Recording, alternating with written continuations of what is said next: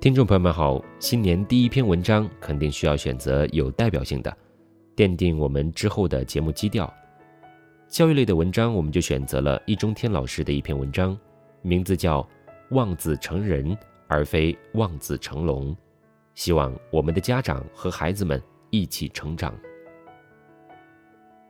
我既是一个教书匠，就来说说中国教育的问题。几年前，在北京经济观察报的一个论坛上，当时有一位演讲嘉宾是教育家杨东平。我说：“请问杨先生，中国教育和中国足球哪一个更有希望？”他想了半天说：“教育吧。”我说：“为什么？”他说：“足球没有希望也就算了，教育不能没有希望。”问题是，我们要考虑到的是中国教育是不是大幅度、大面积地提高了我们整个国民的素质。而现在我们看到的是什么呢？是中国教育整个把人脑子搞坏了。中国教育和中国文化的问题一样，是弱智化。搞坏的原因是什么呢？是我们的教育评价目标就是成王败寇四个字。就是你如果得了诺贝尔奖就是好，没有得奖或者奥数没有得奖就不行，就是成王败寇，急功近利，见利忘义，忘掉了教育的根本目的。这种成王败寇的评价标准，结果是不把学生当人，望子成龙，望子成才，望子成器。龙是什么？怪兽。才是什么？木头。器又是什么东西？就是说，你要成怪兽，你要成木头，你要成为东西，就是不要成为人。现在口口声声以人为本，最应该以人为本的应该是教育。可是在中国，最应该以人为本的领域，最不把人当人。你看看我们现在的孩子过的是什么日子？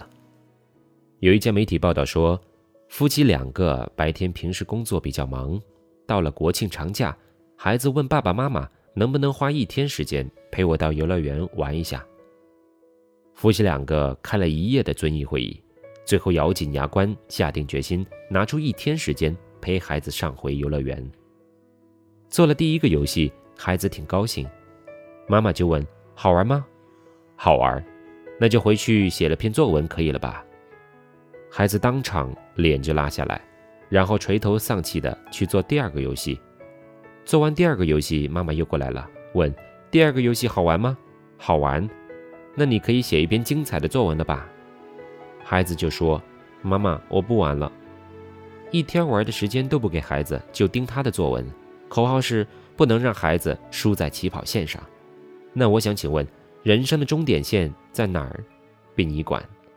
所以从上到下，从教育行政部门到家长，全都是望子成龙。所以现在我旗帜鲜明地提出来，我反对励志，反对培优，反对成功学，反对望子成龙。我的口号就是今天的主题：望子成人。什么人？真正的人。有标准吗？有，八个字：第一，真实；第二，善良；第三，健康；第四，快乐。首先说真实。有人说不可能，这年头你还能全说真话不说假话？我说能，因为我的真实标准是不说假话。有人说那你说的全是真话？我说是。他说那不可能，说真话要倒霉的。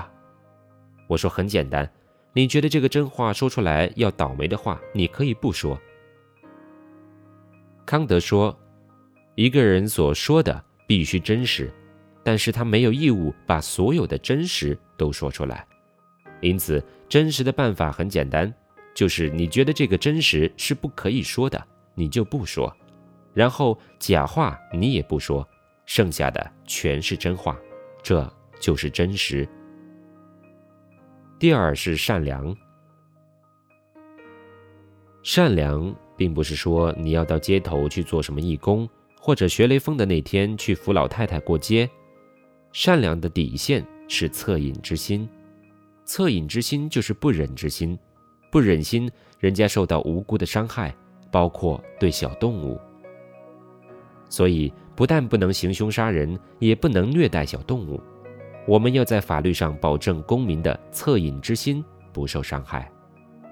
第三是健康，身体健康和心理健康，而心理的健康比身体的健康更重要。第四个就是快乐，快乐是非常重要的。在孔夫子那里，做人的最高境界是仁，做事的最高境界是权权衡，治学的最高境界是乐。知之者不如好之者，好之者不如乐之者，快乐是最高的境界。其实人很简单，成功不成功，是否出人头地，是否光宗耀祖都不重要，重要的你是否快乐。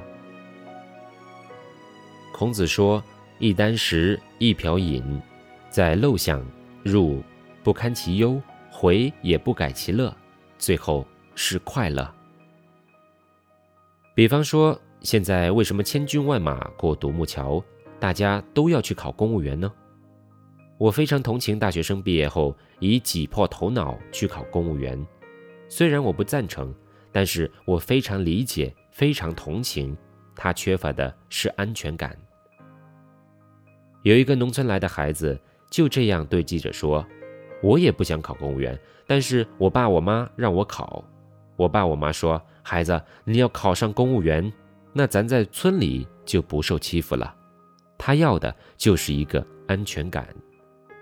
所以我们的社会应该给每个公民提供足够的安全感，让每个公民有足够的尊严，不管他从事哪个职业，不管他在哪个岗位上，他都是一个安全的、有尊严的人，这样他才能快乐。